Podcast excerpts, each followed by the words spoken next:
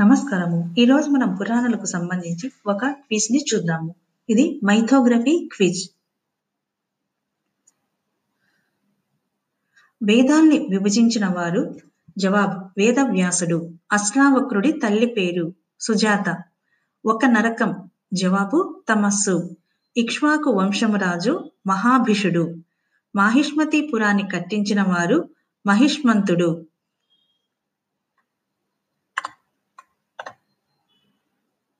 కుంతి చెల్లెలి పేరు శృతసేన.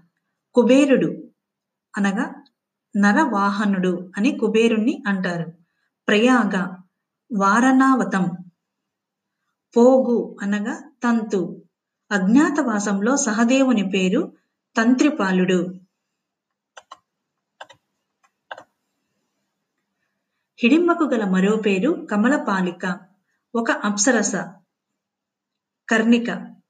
ఒక యుగం కలియుగం. సగర ద్వీపంలో ఉండే ఆశ్రమం కపిలాశ్రమం. శకుంతల పెంపుడు తండ్రి పేరు కన్వుడు.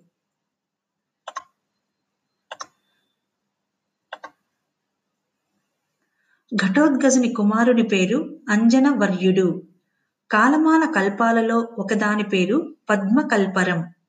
ఏకాదశ రుద్రులలో ఒకని పేరు కవర్ధి.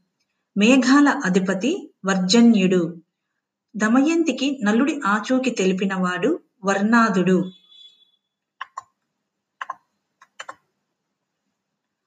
కాల కౌశికుని భార్య పేరు కలకంటకి.